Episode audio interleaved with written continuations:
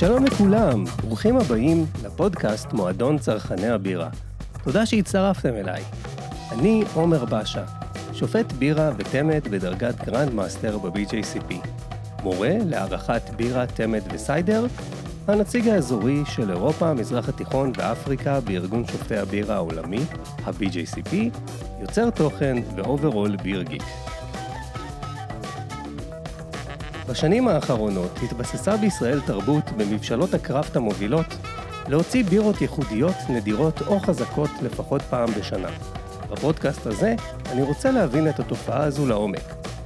לכן אני נוסע לראיין את המבשלנים כדי לחקור ולהבין מה הניע אותם ביצירה של הבירות האלו ולשמוע סיפורים על מאיפה בא הרעיון, איך הכינו אותן, באילו חומרים השתמשו, אילו תהליכים הבירה עברה או לא עברה, וכמובן רשמי טעימה של הבירות כדי שתוכלו ליהנות מהן עם מימד חווייתי נוסף. בפרק הזה אני נמצא במבשלת האץ' עם שניים מהאנשים החביבים עליי בארץ. הראשון הוא כמובן האיש והקניש, אפרים גרינבלט. אפרים עלה לארץ כדי להיות תלמיד בכולל. תוך כדי הלימודים הוא הרגיש שהוא צריך לעשות משהו בידיים, והחליט לבשל בירה בבית.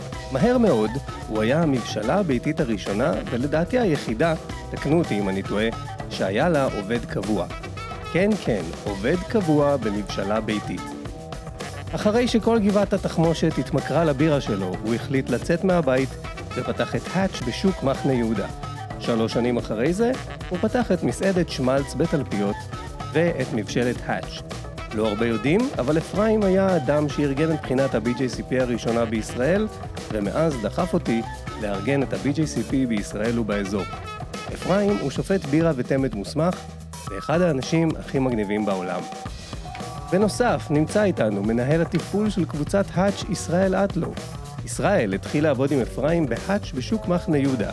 אז החליט לנסוע לאוסטרליה ולהוביל את מבשלת אורבן ואלי במלבורן.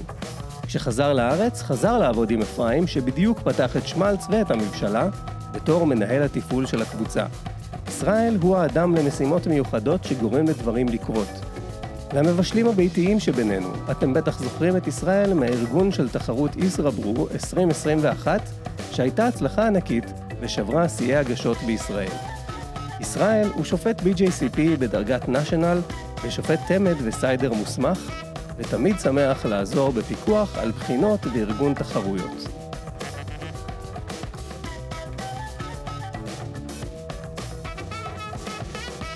מה שלומכם חברים? ממש טוב, מעולה. איזה כיף שאתם פה. איזה שפה אני מדבר? אנגלית, עברית? איזה שפה שבא לך, גם עברית וגם אנגלית. אני חושב שהחברים שמאזינים לנו לפודקאסט אה, יוכלו אה, להבין. כיף לסיים את היום איתך, עומר. להחזיק את הבירה הראשונה של אחרי העבודה ביחד איתך. חיים. טוב, אנחנו נמצאים כאן במבשלת האץ' היום, אה, שנמצאת בתלפיות, איפה אנחנו נמצאים? שכונת אין תלפיות? תלפיות. אנחנו בשכונת תלפיות בירושלים. טוב, אז ספרו לנו לאיזה בירה התכנסנו היום. So today we're going to uh, drink a beer called uh, Moabit. Um, this beer was a, I'm happy that Yisrael's sitting with me on this because this was a project that was very close to his heart. It's actually sitting right behind us in a wooden barrel right now. היא עדיין בחבית? Oh, we packaged it? Okay. רגע, יש לי שאלה שתגרום לי להישמע קצת אה, לא היפ וקלולס. מועבט, מה זה? אז יש את השיר של אה, עדן בן זקן שכולנו מכירים. ושם- אתה רק ג'ין טוניק ומועבה. בדיוק, מה זה מועבט הזה? זה משהו שהיא מערבבת מועבד זה בקוקטייל? מילה, מילה שאולי, זה מילה, זה, זה בטורקית. המשמעות זה חפלה, ישיבה. זה גג קבוע כשאנחנו יושבים חברים ושותים ג'ין טוניק, אז אני שואל מי, מי יכול להביא מועבט. Yisrael will name an entire beer for one stupid joke that only he will laugh at. Like, he has no problem with that. Like, אוקיי. all right. אה, אתה גם יכול לראות בעיצוב של התווית, שזה... אה, אני בכללי מאוד... אה, מי שמצטרף אלינו ביוטיוב, אני מחזיק לכם את הבקבוק, אתם יכולים לראות שהתווית היא עם אה, מועה בפנים ובית.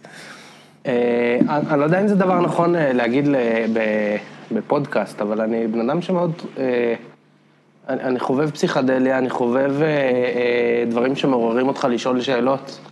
אה, אני חושב שהמטרה שלנו כיצורים בעולם הזה זה לשאול שאלות, והתשובות זה אמצעי נחמד, אבל השאלות זה המטרה.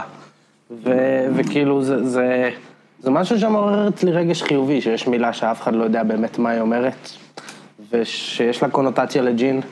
אוקיי. ו- וזה מצחיק כזה, וזה נחמד, זה- אני, אני לא צריך שאנשים יבינו. הבנתי. I, I would add two points to that that I think are in the in the name.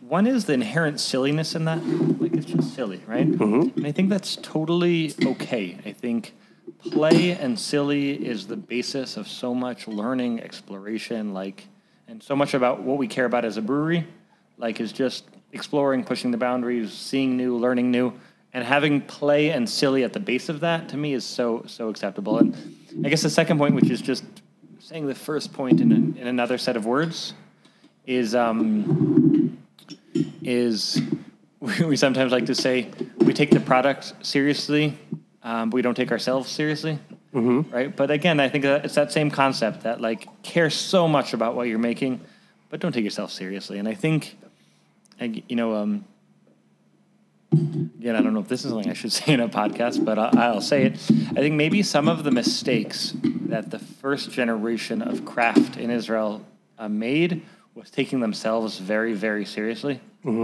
And like, I would laugh sometimes. I'd come to a beer festival and I'd ask someone, "What's in the beer?" And he'd tell me it's a secret ingredient, right?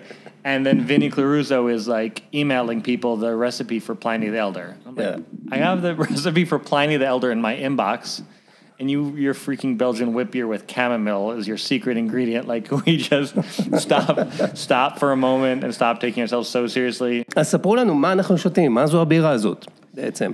הבירה הזאת זה חלום שהיה לי לפני הרבה מאוד זמן. יש ז'אנר שלם של בירות אה, מיושנות בחבית, שברובו, ברובן הן בירות אה, אינטנסיביות מאוד, חזקות מאוד, סוחבות איתן המון טעם של עץ, בירות עשירות מאוד באלכוהול, חמוצות מאוד, אה, אם אנחנו מדברים על למביקים למיניהם. לטורנברידג' יש את, אה, אני לא זוכר כרגע איך קוראים לבירה הזאת, אבל יש להם בירה מעולה. כן. אה, עם תווית לבנה כזאת, מהממת. בקבוק שמן כן. ויפה. שפתאום, כששתיתי אותו, באמת שתיתי אותו אחרי, אחרי שכבר בישלנו את הבירה הזאת, אבל פתאום הבנתי שיכולה להיות חוויה של בירה שהיא כאילו ביג ביר, מבחינת ההשקעה של הפרויקט, מבחינת המחשבה שנכנסה לתוך הפרויקט, אבל היא לא בירה אינטנסיבית באלכוהול או בטעמים. זאת אומרת, היא בירה שהכל בה עגול. mother's ruin קראו לבירה, והיא יושנה בחביות ג'ין. That was from our in-house Googler. הרבה מההשראה של, ה, של הבירה הזאת הייתה גם, אה, אה, הייתה גם מה- מה- מהמוצר, מהג'ין שהתיישן בחבית קודם. רגע, אנחנו שותים בירה שיושנה בחבית ג'ין, תסביר לנו מה יש פה בכלל. פה ברלינר וייס, שמיושן בחביות ג'ין. או, אה, אוקיי. הרעיון הזה כולו הגיע אה, מהשראה בעצם שקיבלתי מ- ממיל כנעני ומאיזשהו רצון להביא גם אה, אה, חוויה של אה, בירה מיושנת בחבית, שהיא לאו דווקא עוצמתית ואינטנסיבית כמו אימפריאל סטאוטים שאנחנו מכירים וכמו בלגיות חזקות מאוד, אלא רציתי כמו היינות הל- הלבנים שמתיישנים בחבית אה, פרק זמן יחסית קצר. אה, ומקבלים תרומה יחסית אה, לא מאוד אינטנסיבית מהחבית, רציתי לעשות איזשהו משהו דומה לזה, משהו יחסית קליל יותר, משהו עם טעמים הרמוניים יותר מ, מאשר בירה אה, חזקה. I think there's a, a couple of things that, that I think you went for and we went for and that we that I'm really excited about in this beer, which is um, like there's there's a word in English. I don't know what it is in Hebrew. In English, it's cohesion. Like I don't know if achidut doesn't exactly capture it, but it's it's that package where the different sets of flavors are coming together to create one thing and not a fragmented set of things. And, and in, in very big beers, that's actually, I think, harder. And a lot of the times, like, especially with like some imperial stouts, you need like that emotional preparedness. To, like, am I ready for this beer? Like a full therapy session prior. Yep. You know what I mean? Like, all right, I'm ready. I'm braced. I've cleared my schedule Pour Yep. the cup. You know what I mean? So we, we wanted something a bit more um, lighter, more refreshing, more less demanding of the drinker, but still telling a story, being clear about saying something very specific, but with the different components. The, in this case, it's going to be the oak, the aromatics, the, and the sourness coming together to say one very specific story. אז בעצם יש לנו פה ברלינר וייס, שזו בירה חמוצה, שהכנסתם אותה לחבית ג'ין, אה, לחבית שהיה בג'ין. לחבית שהיה בג'ין, בעצם השגתם אותה ממילק אנד האני, היא הגיעה למילק אנד האני בתור חבית שהייתה באיילה, זאת אומרת עם וויסקי מעושן, ואז היה בה את הג'ין המיושן של מילק אנד האני. קיבלתם את החבית, אני מניח שהיא כבר התרוקנה, נכון? לא הוספתם אה, חלק מהמוצר של מילק אנד האני, מהג'ין שלהם, לתוך הבירה, נכון? רק טעמים מהעץ, מהחבית, כאילו מה שנשאר שם. תמיד יש אה, כמה CC אחרונים. אני לא מדבר על כמה זה, אני לא- מדבר, לא לא שופטים לקחת. בקבוק ושפכת על בפנים גם. לא, לא, לא לקחתי בקבוק ו- והכנסתי בפנים, זה בוודאי שלא. זה, זה באמת הייתה הזדמנות, אה, אני לא, אני לא מאוד מבין בג'ין. אה, ואני אני, סביר להניח שיש עוד מזקקות בעולם שמיישנות אה, ג'ין אה, בחביות. חביות אקס איילה, אקס יין, אקס וואטאבר. אני בטוח שיש הרבה ג'ינים מאוד מעניינים בעולם.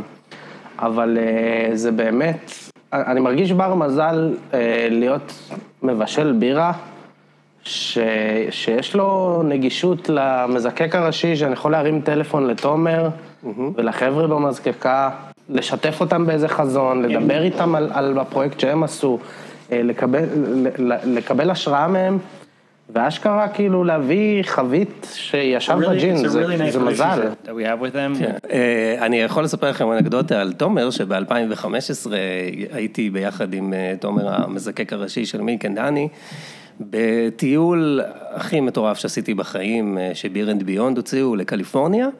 אה, 12 ימים, נסענו במשך 11 ימים בין סן פרנסיסקו לסן דייגו, ועצרנו בכל יום בארבע, חמש מבשלות.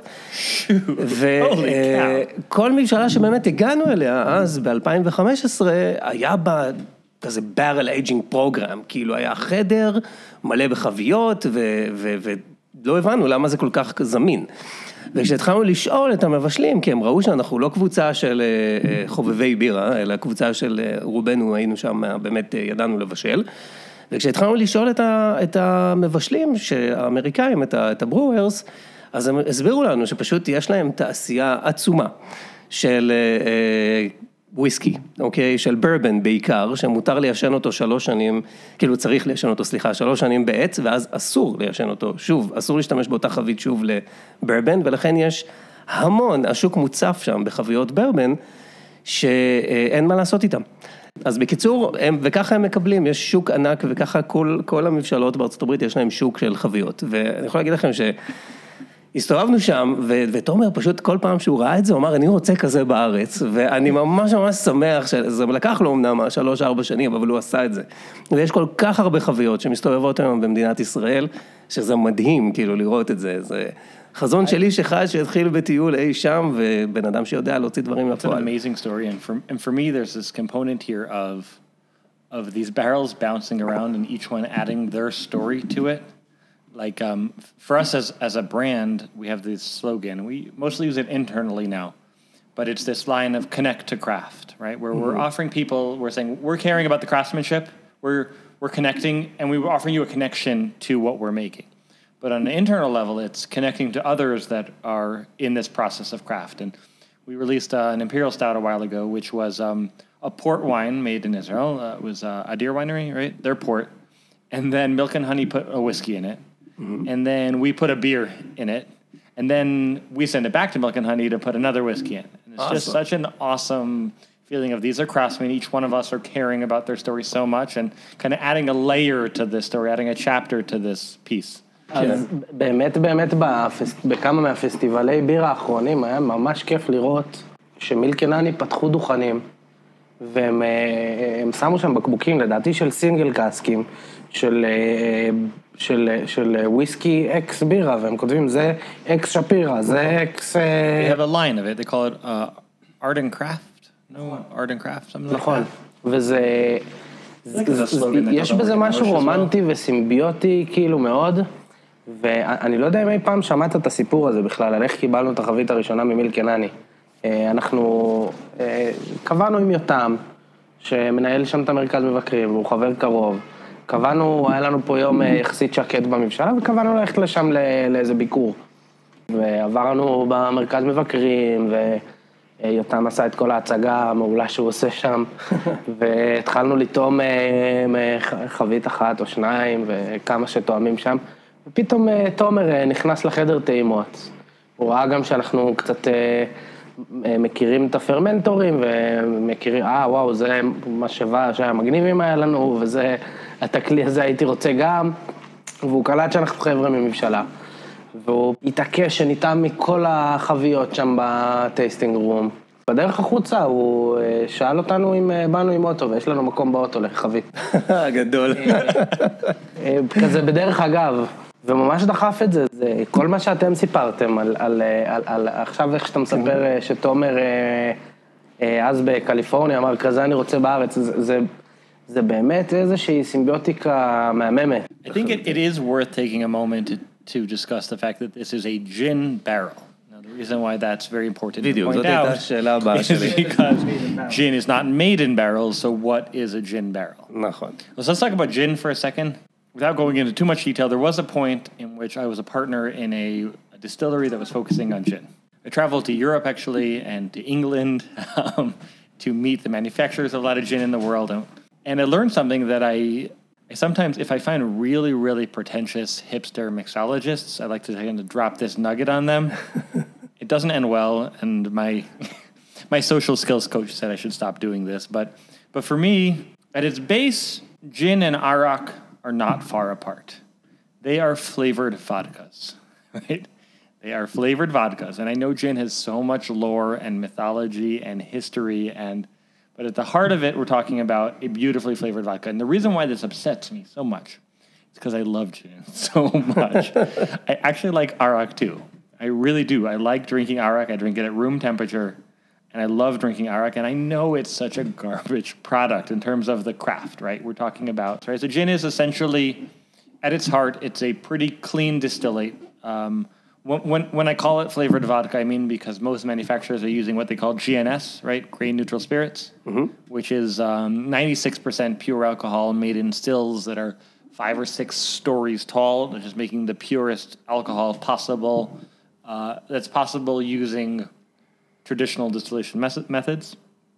Um, and then they're diluting it and adding flavors. Now, some of them are passing it through another distillation round in which the flavors are added in between.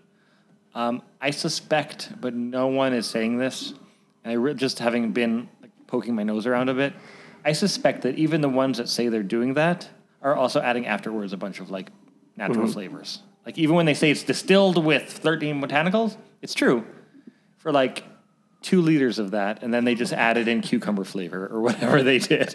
I think it's true. I do suspect that. But that being said, I love drinking gin.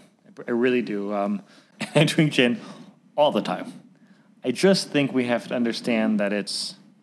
I okay, I guess where I'm okay. Maybe I could. I think where I'm coming from is, I make beer, so fermentation excites me. Yeah. Right. And gin is saying, as as is vodka, let's clean up every mess up and or contribution that the fermenter, the fermenter with an e, mm-hmm. right? The man or woman who fermented did. Let's erase all of that. Collect just the pure alcohol that he collected, and then flavor it. Okay. And I think that's fair. I guess. I guess I just have a little chip on my shoulder. Okay. Interesting. There. hold on. Leon was going on a tear to me about this. This gin that Milk and Honey makes is not that way though, right? I believe they're using their new make. Yes. Yeah. So it's a malt based gin. Malt-based. Okay. okay. Which is unlike all the the dirt I just threw on the gin mm. industry in general. This right? is also a malt based gin. Quite cool.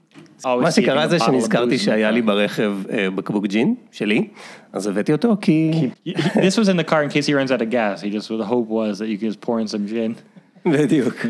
You saw po- poured an appropriate two ounce portion, three ounce portion. uh, לחיים. זה ווינטר ג'ין שהכנתי. What do you, when you say אה, winter gin, what do you mean? המון המון המון תבלינים, אה, אה. תבליני חורף, קינמון, אה, תפוז. זירה, כוסברה, תפוז, לימון, אה, ערער כמובן, אה, ו... ג'וניפר. It's nice. אה, אז יש לי שאלה, אז עכשיו שאחרי שדיברנו על מה זה ג'ין, basically a flavored vodka, בדרך כלל יהיה בו ערער, וכנראה גם עוד עשבים. אה, והדרים בדרך כלל גם אה, המון פעמים משתמשים בהם בג'ינים, או שזה יכול להיות גם, ג'ין יכול להיות גם ג'ין קונטמפורי, שלא יהיה בו ערער, והתפרעו בכלל עם, ה, עם Is that the התבלינים case? They ששמו can, בו. they can make them entirely without juniper at this point? הקונטמפורי ג'ין זה ממש בלי ערער, ואתה יכול לראות דוגמאות לזה, לדוגמה בדברים שהביאו לארץ של ברודוג, עם אני חושב הג'ין ליים. הג'ין בישראל מפגינה ביחד עם הנהגות. כן, זהו, יש את הג'ין של ברודוג, אה, ליים אה, קקטוס, ויש להם את הפאשן פרוט וסמוק, כאילו דברים שלא קשורים. אז עכשיו השאלה שלי אליכם היא למה החלטתם בעצם לקחת חבית, קודם כל שהיה בה קהיל, אוקיי? ולעשן בה בירה, כאילו, האמת היא זה שהיה בה קהיל פשוט אומר שאין בה שום אה, אה, בקטריה. ואנחנו יודעים, כן, שהמון פעמים כשמיישנים בירה בחבית, דווקא רוצים השפעה של בקטריה. מהצד השני, לקחתם גם אה, אה, קהיל שהוא מאוד מאוד מאוד מאוד flavored, יש לו חתיכת טעם של עשבים ושל, אה, וארומה גם, כן, של עשבים ושל ערער ושל עוד המון המון דברים שמילקנדני השתמשו בהם בג'ין שלהם. ובעצם איכשהו כאילו אה, אמרתם, אוקיי, אני מוותר פה על הנוטרליטי של הבירה שלי, כאילו בשביל להכניס את, ה, את הג'ין הזה. אז רציתי לשאול, הכנסתם בירה מאוד מאוד עדינה, חמוצה ומאוד מאוד עדינה, לחבית עם המון המון המון ארומה, ורציתי לשאול, למה דווקא אה, רעיון כזה, ולא לקחת את הבירה הזאת ולהכניס אותה לאיזשהו חבית גם יותר עדינה, כמו חבית של וויסקי או יין לבן, ש... I, I think Israel can speak for for uh, his thought in the creative process. I do think that the contribution of barrels is less than people would like you to think that they are, especially people that are writing labels and trying to sell you expensive products. I think the specific contribution of of products are less, and I think we wanted to create a light canvas for some of that expression in a natural way. And then we did have some shlita of it in terms of how long it's spent in that barrel. Um, for, in this particular beer, I think the oak. Let, us talk about the oak for a second. Right, you really have two components in uh, in this barrel. You have the oak itself as well as the gin. Yeah. T- Are you getting the oak coming across? For me, for Okay. me, I'm getting it almost more than the gin. נכון, Right? כן. It's it's cool in that sense. It's um leathery. yeah, in, in brewers' terms, it's almost has like um. Okay, maybe I don't know if this makes sense, and you'll tell me if this. But in my head, this is the way it's sitting. It almost has a base malt character. It almost has like a chewing on Maris, Maris Otter. yeah a low across the board context of oak that both the sourness and the relatively light gin, um, like gin contribution is sitting on. So to me, that's louder. But coming back to your critical, your like your base question is why this? I think we thought it would be fun. um, so what, what, like, how do you answer that? התשובה הכנה והפשוטה והקצרה היא שבמשך הרבה זמן ידעתי שזו חבית נורא ייחודית שקיימת בארץ. ובעולם, כאילו, it's not a common product. זה, זה, זה חבית נורא ייחודית בעולם, והי, היא קיימת פה בארץ. אני חייב, אני, אני כאילו, ממש בא לי לעבוד עם זה. אני בכנות לא זוכר מה, למה בחרתי לשים בזה את הסאואר ולא לעשות איזה אימפיריאל סטאוט במיוחד. אני יודע שכן בישלנו את הסאמר במיוחד בשביל זה. זה עשה לי שכל. I'm really so so pleased with this choice. Like putting these overpowering products in there and then dumping vanilla extract into it and then like chocolate cocoa powder and then call, you know like it's just so much and sometimes I like much. I'm not gonna lie, I do like much sometimes, but like creating something that reflects some degree of restraint and saying a, a, a narrow story יש. איזה תהליך בגרות אה, קולינרי שרואים הרבה אצל שפים, אני חושב שכולנו כמבשלים ביתיים גם עברנו אותו, שאנחנו בהתחלה מגלים, אוקיי, אפשר לעשות, אני יכול להכניס הכל לבירה, ואני יכול לעשות דברים נורא מעניינים, בוא נדחוף את זה ובוא נדחוף את זה. ואתה עובר איזושהי דרך שאתה רוצה שהבירה שלך תהיה בירה crushable, smashable, enjoyable. אוקיי, אז הייתי רוצה אבל רגע עכשיו להחזיר אתכם אחורה. בואו נדבר רגע על הבירה שהכנסתם לחבית. ספרו לנו קצת על הבירה הזאתי, מה הסגנון בסיס שכיוונתם אליו, מה היו התהליכים שבהם השתמשתם כדי להכין אותה, למה היא נהייתה חמוצה אה, וכל מיני, וכל הדברים האלו. So this is a sour beer. It was supposed to be our pale ale, and we messed up terribly. No, I'm just kidding. I'm just kidding. Uh, we would never do that. Um, no, so this is our, our sour. Um, at this point, it's part of our regular lineup um, in terms of the base that we wanted to go with here. It's a beer that we call Bira Lo Bira.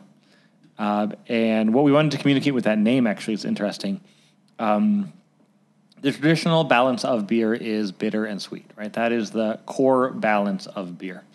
Um, wine, unlike beer, the core balance is a sour, sweet balance with you know astringency and tannins playing a role, but the core balance is the is the tartaric acid of the wine.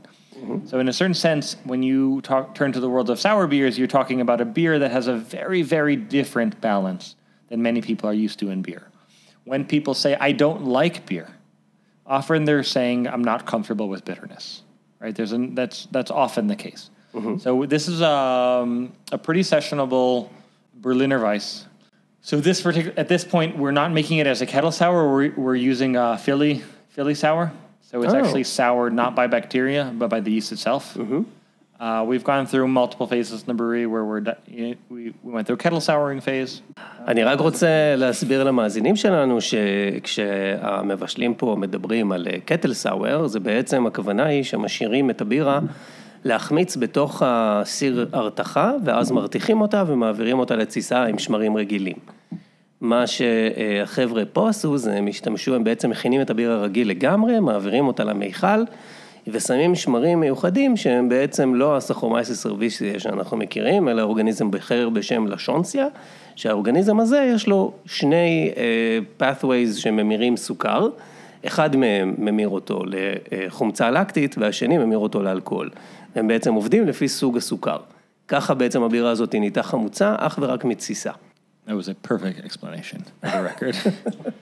um, to be clear, both kettle souring and this approach of using a Philly sour yeast have the advantage that at the end of the day, you have a product that does not have bacteria in it. Unlike traditional souring methods, in which they're actually constantly alive, changing products, which is a world that we love, care about, don't do yet, because that's a world of has a lot of risks for your clean beers in a brewery but um, both of these are two different currently used methods to create clean products with the acidity of a soured product. Is that clear? כן?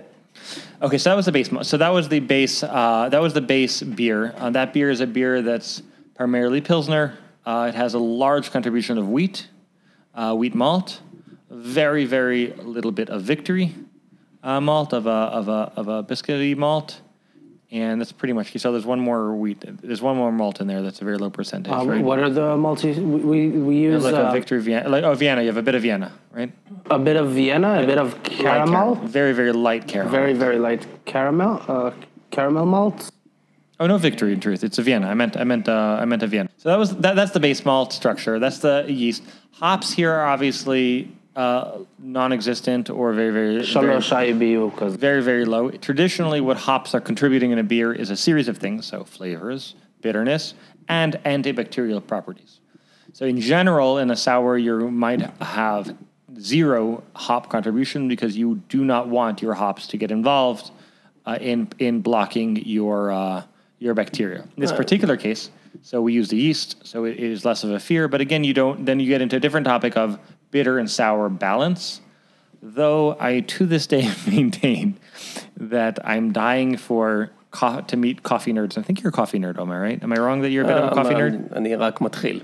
You're a beginner coffee nerd to talk about the way bitterness and sourness play off each other. I know in, es- in espresso it's crazy important. נכון. And I know in the brewing world they're considered not uh, Clashing. they're considered clashing flavors. And it's fascinating, right? In beer, bitterness and sour clash. In coffee, they contribute to each other. אז, אה, אז אמרנו שיש לנו פה בעצם בירה שהיא אה, ברלינר וייס, שהוחמצה במהלך התסיסה עם אה, פילי סאואר, שזה שמרים שחברת ללמנד מייצרת ומיובאים לארץ, ובעצם בבישול עצמו יש איזשהו תהליך מיוחד, או שאנחנו מדברים בישול בירה רגיל, מש, רתיחה רגילה, מש רגיל, רתיחה רגילה, פשוט מאוד נמוך ברתיחה, כמו שדיברנו עכשיו די בהרחבה, אה, קירור רגיל, אה, טמפרטורת תסיסה קצת גבוהה, 25 מעלות. אוקיי, למה? פילי סאואר אוהב את זה. וואלה. תכולת אה, אה, דקסטרוז גבוהה, כמו שאתה הסברת. אוקיי, בשביל ליצור חומציות. בשביל- בשביל אה, ליצור אה, אה, חומצה. כן. אה, סוכרים פשוטים, אה, טמפרטורת מש יחסית נמוכה, אבל סטנדרטי בסך הכל. שרשראות קצרות זמינות אה, בעצם מאפשרות לפילי סאואר לייצר ביתר קלות חומצה לקטית. סך הכל מבחינת פרוטוקולי העבודה שלנו פה במבשלה, זאת בירה שלא שונה בהרבה מרוב הבירות שאנחנו עושים, זאת אומרת, היא לא קיבלה דריי-אופ, אבל חוץ מזה, קולד קראש רגיל, טמפרטורת תסיסה קצת חמה יותר, אבל, אבל פחות או יותר אה, די דומה לבירות שאנחנו מייצרים פה ביום-יום. אוקיי, אז בעצם אנחנו רואים שהיה לנו תהליך בישול יחסית רגיל, ואחר כך תסיסה רגילה, קולד קראש כמו שצריך, ובשלב הזה, כשהבירה כביכול הייתה מוכנה לבירה, לבירות אחרות, כן, אז בשלב הזה, במקום להכניס אותה לבקבוקים, הכנסתם אותה לחבית. אה, כמה זמן היא בילתה לנו בחבית הזאת, אתם יודעים אה, לומר? היא בילתה קרוב לחמישה חודשים בחבית. Milk and honey makes two different aged gins. So they make two. They make one where they age in a wine barrel, and that is more readily available. Neither one of these products are very readily available. Their gin you can buy a lot of places, but their aged gins are harder to get. But the gin that Milk and Honey makes in an Islay cask, okay? This is the Islay cask that they make it in, but the bottle itself cannot be bought anywhere besides for the actual tasting room of Milk and Honey and the country of Taiwan. So today, when you start calling me, it's like, bring a bottle of their gin so we can compare it to the beer. Yeah. Like, sure, it's not, that's not, it's not going to be a problem. It's not a problem. then I went around the entire city today looking for it on my bike. So it doesn't in the city. I called Milk and Honey themselves. We had a talk. It doesn't exist. What am I holding in my hand though? This is their gin in their that they make in the wine barrel, okay, with a very small splash of a peated whiskey of theirs that they made with uh, mm-hmm. Leon. Okay. So this is a doctored fake. Okay. Let's taste it. So we have a doctored fake milk and honey gin. For the listeners sitting at home, we are smelling the product. This is a very good gin. Again, and this is the guy who was Mizalzel gin but loves drinking it. כן. I, it's it's a reality that I have to come to face with, right? Like, That there is a real craft of gin. and I love it. I love drinking אתה it. צריך לבוא איתי פעם I ללונדון. love drinking it. I went to the distillers in North England that are making like I think 50 or 60 percent of the gins in the world. אז יאללה, בוא ניסע גם I gotta לשם. tell you this story though. That, Like this is this was so ridiculous. It was so ridiculous. It was such a classic story of like maybe inappropriate Jewish chutzpah. Like like you know like everyone talks about Jewish chutzpah in like a in like a oh it's a nice way. Like I was sitting with these two partners and we were in the seventh generation gin house. Okay, the woman who we were talking to has been making gin in her family for seven generations. I think at that point I had run my still three times. Okay. Okay. But because of the way my partners described me to them, I was this genius brewing wunderkind, right? The future of brilliant brew distilling. And every time they told me something about their product, they apologized to me in advance for saying something so stupid, and maybe I'll correct that. and I, all I did was kept my mouth shut because any words that I would say would obviously ruin that moment because these were seventh generation distillers. Such a stupid situation of like Jewish. I don't know. I don't know. Maybe it's not Jewish. It was just like chutzpah Israeli slash chutzpah. Israeli You fake fake it till you make it. Fake it till you make it. And like I left there like honestly a little embarrassed. Like these people were such honest, real craftsmen. And this phony sitting at a table talking, not talking garbage because I just kept my mouth shut because I knew anything I say. Yeah. Literally, there was no nothing I had to contribute. אוקיי, עכשיו אני רוצה שנעבור אה, לתת ככה רשמי טעימה שלנו על הבירה למאזינים. אה, אז בואו בעצם נחשוב רגע כמה אנחנו מרגישים את הג'ין של מילק אנד האני בתוך הבירה הזו. מרגיש אותו ברמה מאוד מאוד נמוכה, אני מרגיש יותר את העשבי טיבול ואת העץ מאשר את האלכוהוליות. I would I would certainly agree. Like when you smell this gin again, which is a doctored fake gin, כן. um, but it's um, the level of intensity is massive, right? נכון. Actually, very beautiful, I have to say. כן. like uh, this Dr. Gin. Um, יש המון המון המון ארומה של אלכוהול ועשבי טיבול ועץ ועשן בתוך הג'ין הזה. you know that word that we used earlier, cohesiveness? Mm-hmm. Like you even have that in this extremely loud gin. Right? This is a loud gin that we're smelling here. This is not a quiet, timid, apologetic gin, right? Okay. But the smoke and the grassy and the wood is wor- and the s- spices are coming together here כן, to create something specific, which is לחלוטין, זה, זה ג'ין ממש ממש טוב, אה, um, אבל and it and it's dialed down a lot in this product. I בדיוק. think that the the move, which quite frankly I'm happy about. Like this was a is a gentle base, right? This is not on an 11 percent extreme sour here, right? This is on fi- what's the alcohol level here? Five percent, you said? Five. 4.9. 4.9. This is a very low 4.7. intensity product, which uh, I'm happy the way the oak shows up. I think the gin flavors show up less than the oak, uh, like we discussed. Um, it's very, very light. But they do you- exist. They do exist. They're there and they're They're contributing. I'm distinct, distinctively existing. yeah, yeah. I'm happy. I'm happy with the way they show up. But when you sit one with the other, the, just the extremeness of a distilled product, which is, I think, why I love distilled. The beer stayed very much a beer.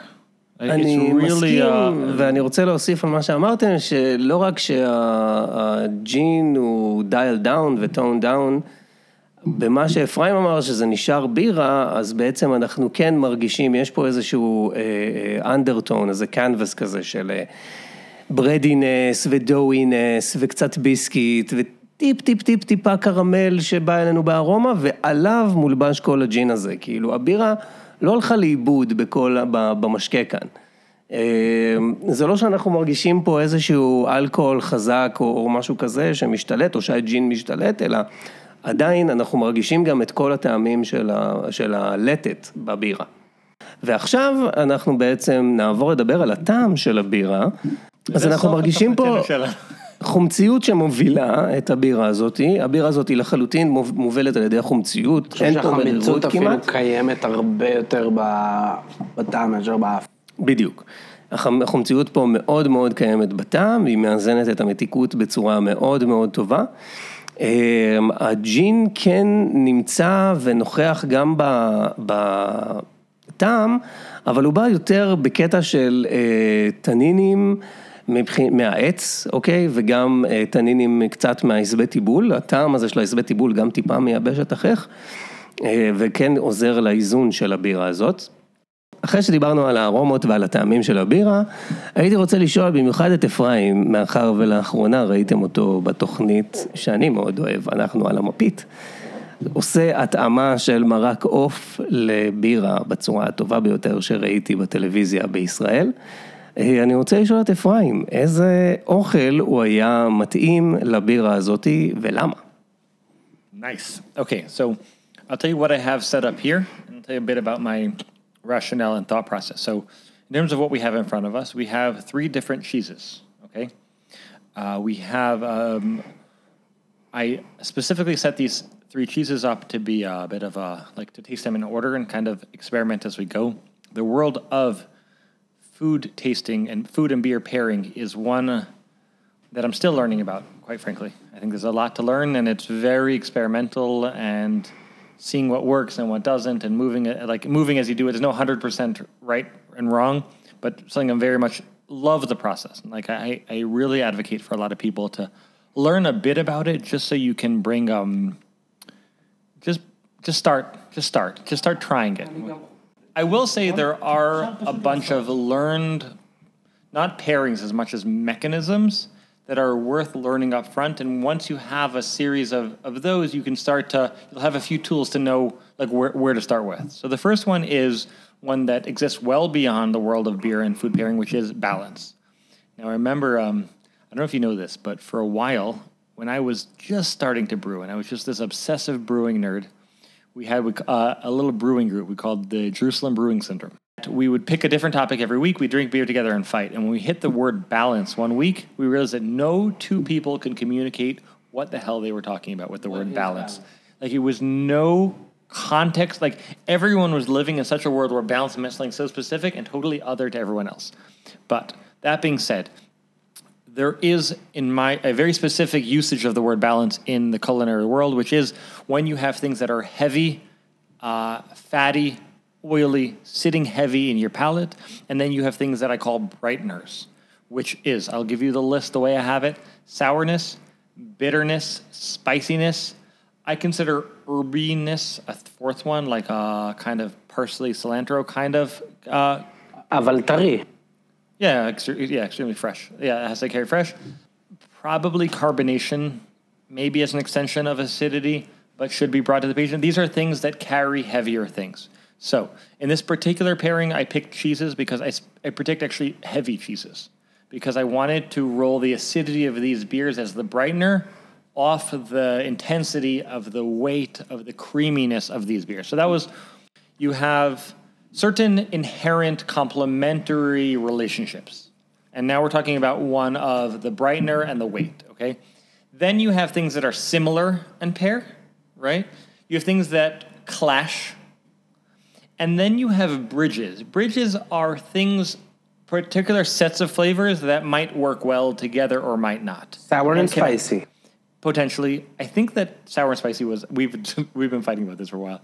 I remember when I was doing experimenting, our sour beer with our buffalo wings was the worst pairing I've ever had in my life. it was literally the worst set of drinks I've ever had in my life. We should try that again because I just remember how bad it was in my brain. I know I have to test that again. But so in this particular case, the one mechanism was the weight of the cheese versus the sourness. But then we have the gin flavors, the spicing, the berry, the oak. And I was curious if different cheeses we'd be able to find a pairing with some of the more aromatic notes that are inherent to the cheese. So the first cheese is a um, just a really classic, very very dense, aged, um, very clean. It's a goat cheese. Goat And then- cheese. And then moving up a level, uh, this is a cheese. Yeah, I know. It's really good. I bought this one unrelated because it's just delicious. No, I'm just kidding. This is one with a with a black garlic in it. So I was curious to see what that would do for the pairing. And then I moved to a pretty funky blue cheese. Uh, not the funkiest blue cheese. I changed. I chased. I um, tasted a few, and I bought one that was kind of medium level intensity because the highest level intensity would destroy anything and anyone that comes its way. I was curious though if somehow in a moderate blue cheese we can find a pairing that would work. Pairing the funkiest blue cheese you could find with this beer is like pairing a pale ale with the Carolina Reaper. Right. Or a tank. or, right. Or a אני tank רק רוצה. לומר גם שצריך לזכור שגבינה כחולה לדוגמה, אה, כמו שיש לנו כאן, אי אפשר ל- לשדך ליין, המון המון אנשים חושבים שיין עובד טוב עם גבינה, אבל גבינה כחולה מאוד מאוד רייפ כמו שיש פה, אי אפשר לשדך אותה ליין, כי אם תשים אותה עם יין לבן, הגבינה פשוט תדרוס את הטעמים של היין, ואם לחלופין תיקח יין אדום מאוד מאוד פאורפול כמו איזה סירה, שגם בא עם סירה מעמק הרון, כן, שגם בא עם אה, המון המון תנינים, אז הת- התנינים מתרכבים עם התרכובות שהעובש הכחול יוצר, ויוצרים טעם מתכתי מאוד מאוד חזק בחך, שלא מתאים.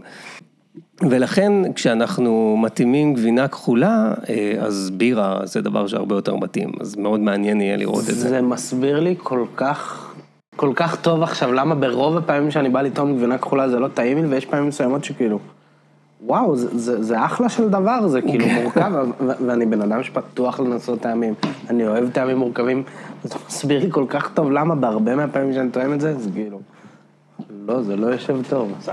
So for, me, um, this this pairing process is experimental, and I think that that's not a coincidence. I think that when, whenever you're tasting things, it should the spirit here is a spirit of experiment. It's a experiment. It's a spirit of what are we tasting, how will this work, and it just brings like um, it brings almost a new strata to your eating and drinking experiences where you're always in an experimental place of like, what is this? How is this? כן. Um, we have it just with baguette because I thought probably it's appropriate to uh, have some car- carbs in there to absorb this gin.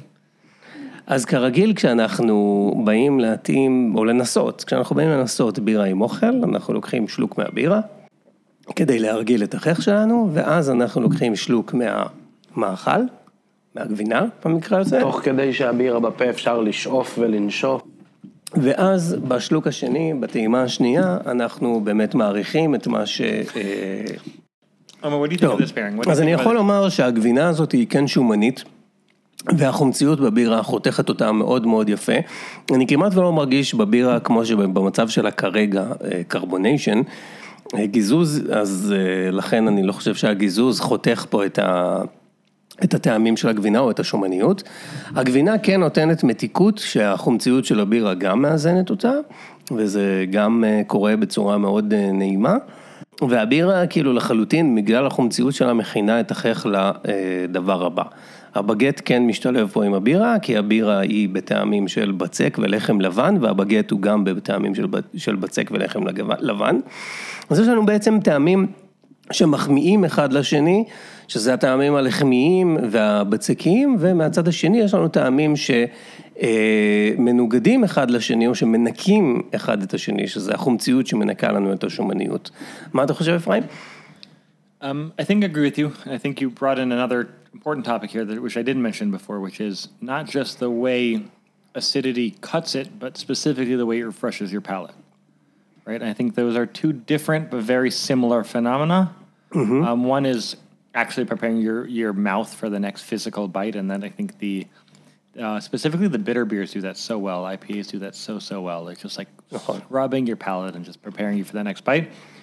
But here I was talking about I think a different, very very similar phenomena. The way just they, they sit together. They sit together in a balanced way. They sit light light and heavy next to each other, with neither one being too dominant. Um, בשבילי יש פה משהו מעניין של אה, הסוג הזה של הגבינות, הגרואר, הנו אמסטרדם, הצ'דרים למיניהם, הם, הם גבינות שהן יחסית חמוצות יותר מהגבינות האחרות, והחמיצות הגבוהה של הבירה, אה, למרות שאפשר היה לצפות שזה כן היה עובד, זה, זה הבירה הזאת היא, היא דווקא משהו בחבית וב, ובטעמים של הג'ין, מעגל את החמיצות, ואז הגבינה באה ומרימה לי את זה לחמיצות שהיא לא overwhelming, אבל קרוב לזה. זאת אומרת, החמיצות של הגבינה הזאת טיפה כבדה לי יחד עם החמיצות של הבירה. the natural acidity. Let's move to a slightly more complex cheese. So this is a cheese where the complexity actually came from an external source, um, black garlic. Um, חייב לומר שטעמתי את הגבינה הזאת לפני כן, סתם כי סידרתי פה, ולא הטעמתי אותה עם הבירה, אבל זאת גבינה מהממת, אני... so what is what is black garlic for listeners that don't know? So black garlic is a, uh garlic that undergoes a. I got it now. I can do it at this point in the night. Maillard. מאיארד. מאיארד. Shoot. You see, there's no. It's, it's an unlearnable thing. As a man who loves learning, this is an unlearnable phenomenon for me. או וואו, זה The טוב. dark colors are a Maillard reaction. Yeah, so Maillard reaction is everything that you like in life. Everything that's been good in your life besides for your mother's love is a Maillard reaction. It's the flavor of chocolate, coffee, steak, bread, cookies, anything brown and delicious. Um, to be precise, it's a non-enzymatic browning between an amino acid and a non-reducing sugar. But to be less specific, it's when you get stuff hot. It's not caramelization, which is the burning of sugar. But before, it's when you toast your bread, it's when you sear your steak, it's when you enjoy your coffee, it's when you enjoy your chocolate. Now, that happens as a product of, um, it happens as a product of heat, time, and to a certain extent, alkalinity. Let's take um, the relationship between time and temperature in a Maillard direction. And When you- pH, pH is important, right? pH is important. Yes, but let's only talk about time and temperature, despite pH being important. Low pH being important. Uh, high pH, excuse me. Um, high pH being important. Um, when you sear a steak, you are developing a Maillard reaction in seconds, almost instantaneously, right? For that reason, you dry your steak perfectly so that you have no evaporative cooling um, uh, to cool it down, so you can get it as hot as possible, so you can get a, a Maillard, reac- Maillard reaction as fast as The point of a Maillard reaction is that it takes time and temperature. So, for example, a steak happens immediately. Onion soup or chamin on Shabbat is a Maillard reaction that's happening over a greater period of time because the temperature can be raised above the boiling point of water. So, therefore, it takes anywhere between 5 and 20 hours to create that same browning reaction. Uh, Black Garlic says, What if we go. Can. Exact, exactly. Same. Never thought about that. You saw a cool point. I never thought about it. It's exactly that point. It's just now the question about garlic is what if we lowered the temperature even more and just gave it a lot more time? So that's why people are making this product in their rice cookers, they're making it in their slow cookers. It's just dropping the temperature even lower than the boiling point of water, and but giving it even more time in the question of weeks or months. Um, traditionally, this was very hard to do. Techno- temperature probes and heating elements have made it very easy to do, just patience. אוקיי, אז אה, עד עכשיו טעמנו את הבירה עם שתי גבינות, הראשונה הייתה אה, גבינת פרה שחורה שעשויה מעיזים, מחלב עיזים, מאוד מאוד מעניין, אה, גבינה הולנדית, בעצם גאודה מיושנת, שהייתה מאוד מאוד טובה עם הבירה, Let's move on to the blue. והגבינה השנייה הייתה גבינה עם שום שחור, שהייתה פשוט כל כך טובה בפני עצמה, שלא יכולנו בכלל להרגיש את הבירה ביחד איתה. Yeah. Okay, we're moving on to the blue cheese. Again, this is a moderate level blue cheese. There are, there are אבל שנייה, אם כאילו רגע לדבר ברצינות מעבר לזה שהבירה הזאת באמת, הגבינה הזאת, סליחה, אחת הגבינות המעניינות והטעימות שכולנו טעמנו לאחרונה, היא, היא גם באמת מאוד מאוד דומיננטית, ולכן קשה להתאים אותה עם, אה, עם בירה. נכון. או עם, או עם יין, או לא משנה מה. כן, ישראל צודק לחלוטין, באמת כאילו אי אפשר היה להתאים את זה, וזה בעצם דוגמה, I want to disagree. She- I want to disagree. I want to, I'm going to come in here as a as a contrast point, but I would say that I think that it's not the intensity of this beer, but I think it's the Maillard orientation of this beer doesn't have a pairing in this particular beer. No, but I think actually, um, maybe it's an imperial love, stout. No, no, I w- where I would go actually is a a really well executed amber ale. Okay, where you just have like enough bitterness, enough funk. The malt character is coming through, almost like a marijuana y kind of hop, kind of shinoki, dank, dank, dank um, so, so I do think though that pairing would actually highlight this, and it's not the intensity of this that's overpowering it. It's just it didn't find that pairing in this beer. Okay. To me, a dank, bright, almost a red IPA. I want a red IPA. I want amber. I want red IPA. So you're saying that this has Maillard, and you would pair it with a beer with some Maillard and some hoppiness and. Here I have hop and juniper in this beer, and I would want Maillard and bitterness. Uh, uh, to, to find To this with to this find cheese. to find this cheese. כן. And אני מסכים, אני חושב שפה יש לנו בעצם את אחד השילובים שגורמים לזה שהאוכל בעצם דורס את, ה, את הבירה, אוקיי? וזה לא טוב גם אם האוכל דורס את הבירה וגם אם הבירה דורסת את האוכל. אוקיי, אז עכשיו אנחנו עוברים לשילוב השלישי של האוכל עם הבירה הזאת, וזאת גבינה כחולה שהיא די רכה. אה, which by all means should not work. By all means, this should overpower the beer. The beer is a not a very intense beer, and this is an intense cheese. Though I will say I tasted more intense cheeses and specifically steered away from them, and wanted a mid-level blue cheese. אז מה חשבת, אפרים, באמת? מה, מה תכננת? מה, מה, I was- איך זה כן יכול לעבוד לפני שאנחנו טועמים? I don't know. The truth is, I don't know. if I would be really honest for a moment, and I think some honesty, I don't know. I was hoping that where the um, the funk, the funk of the funk of the cheese would take us would meet the brightness of the of the beer. I don't know. My if before I taste these two products, I would say Rova Sikuim. This is not a good pairing. Let's let's find out. אני נאלץ לחלוק עליך. אני חושב שהגבינה הזאת היא מאוד מאוד שמנה ונמרחת על הלשון ומצפה אותה קצת כמו חמאה. ומהצד השני באה הבירה הזאת שהיא סופר הפרשית וסופר חמוצה וחותכת ומנקה לנו את הלשון וכן מכינה אותנו ל- ל- אה, אה, הבא, וההבדל הוא, לעומת שני הגבינות הקודמות, שאותן אכלנו בעצם בלי הלחם, פה אנחנו חייבים לאכול את הגבינה עם הלחם, כי הגבינה היא כל כך רכה שאי אפשר להחזיק אותה ביד. והלחמיות הזאת מביאה את, ה, את ההתאמה עם הטעמים של הבירה, אוקיי? עם הטעמים הלחמיים והלחם לבן והבצק של הבירה באופן מושלם לפי דעתי, כאילו, אתה מסכים איתי? Yeah, I'll say something that maybe is the opposite of the level of nerdiness of some of the things that came out tonight. This is a beautiful pairing. it's a beautiful bite with a beautiful sip, and it just works. And I don't know 100% why, I I confess. Um, but I do, I do 100% agree with you that the bread is a key part of this bite. Um, but for more than just texture reasons, I think there's something about the bread holding this together. Uh, I want to do this all night.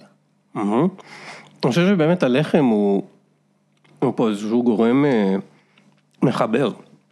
אני חושב שהבירה גם, כששותים אותה אחרי הגבינה הזאת, יש אה, שלוק ראשון של חמיצות שהיא רק mouth cleanser. נכון. רק שוטפת רגע את השמנת הזאת, את, ה, את, ה, את העובש, את הגבינה הכחולה, ואז פתאום מגיע עוד גל של אה, עץ, של, אה, של עשבים, של ג'ין קצת. כן. ו- והג'ין הזה מתחבר עם ה... עם, כאילו עובד יפה עם ה... עם האפטר טייסט האחרון שנשאר מה, מה, מהעובש, מהגבינה הכחולה. Which is, I think, something important about about um, blue moldy cheeses. Like I think initially for many people you're lost in the moldiness of the cheese, but once you let go of that, you find that there's a whole world of exciting flavors that the mold is bringing. I think that's initially what I want. טוב, מהמם. אז אני חושב שבאמת מצאנו את, ה, את הדבר שזה הולך איתו. אתה יודע איזה גבינה כחולה זאת? Doesn't say. I will say that I specifically went and asked for the most intense blue cheese, and then I worked backwards. And this was a mid-level blue cheese. So if you are looking for a creamy um, blue cheese, don't go too far. I went further than this, and I really felt it would impair. And I didn't want to go lighter because I wanted a real, a real experience here of, of actually tasting the blue cheese. Nothing apologetic.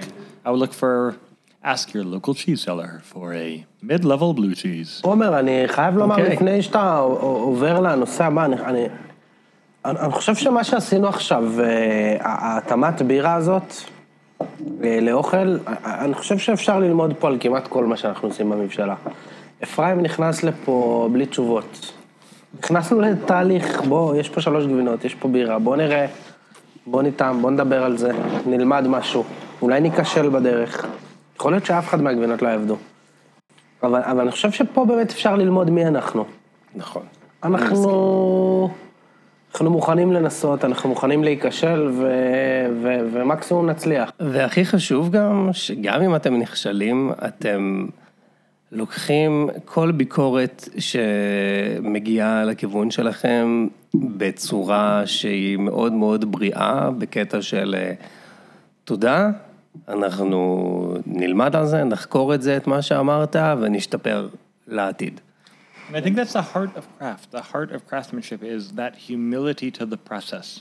אני מסכים. There are people that came before you that know more. There are people that are coming next to you that know more. There is so much to learn and There so are many. people coming after you that know more. זה שסבא שלך עשה את זה לא אומר שאתה יודע יותר טוב ממי שעכשיו למד. כן? You know, and I'll, I'll say one really close to home, you saw. Home brewers that we meet often know more than us. right?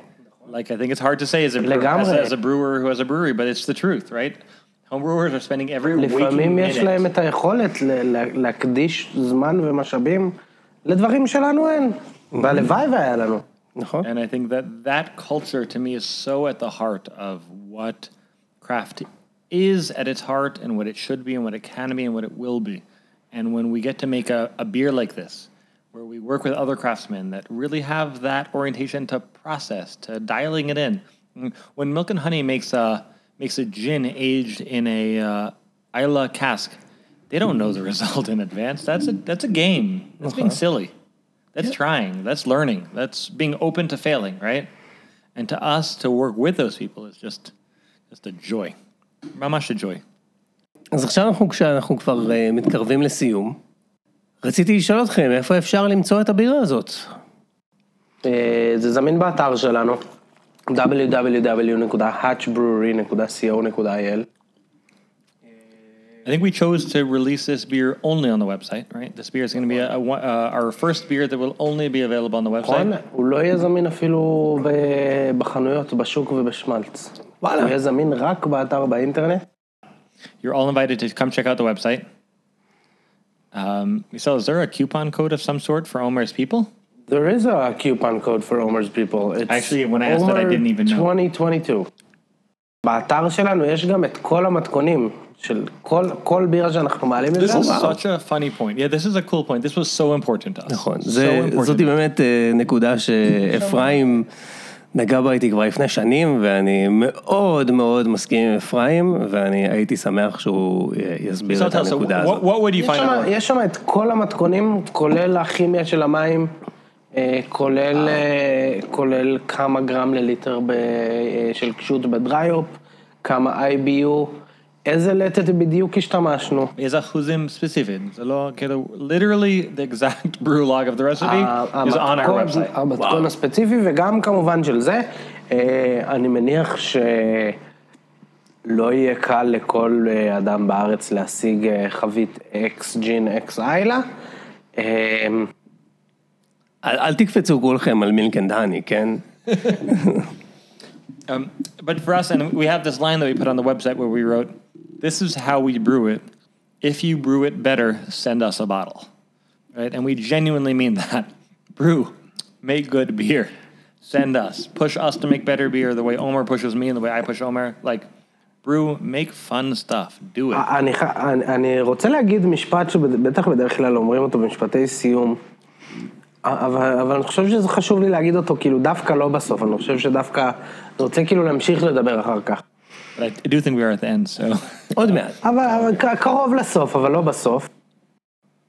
היה ממש כיף, כאילו, לא, לא יוצא לי הרבה מאוד במסגרת העבודה שלי פשוט לשבת ולשתות בירה ולדבר על מה אנחנו טועמים ואיזה אוכל הולך נכון.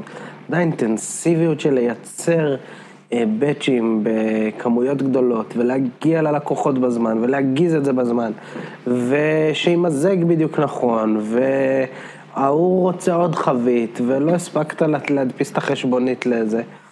וממש כיף לי כאילו רגע לשבת ולהתמקד בבירה, ותודה שאתה מביא לנו את זה, אומר. באהבה.